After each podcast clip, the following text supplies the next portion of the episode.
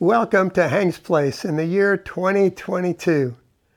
Jesus, just before his arrest, said to his disciples, I have told you these things, things to come, so that in me you may have perfect peace.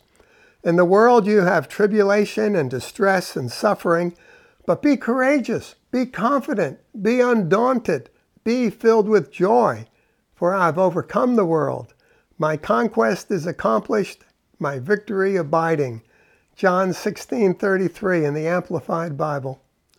Jesus offers we believers peace in him, and his peace is perfect.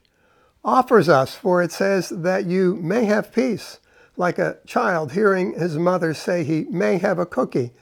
And as the child has permission to take the cookie, he must still choose to take it.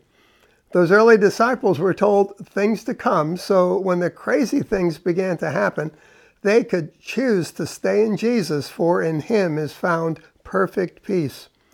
And we, as we stay in him, don't freak out over what's happening in the world. We also have this perfect peace.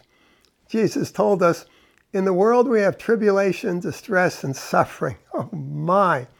It's not a maybe. The world is in a mess, and we are in that world. Well, so what? Because even more importantly, we are in Jesus.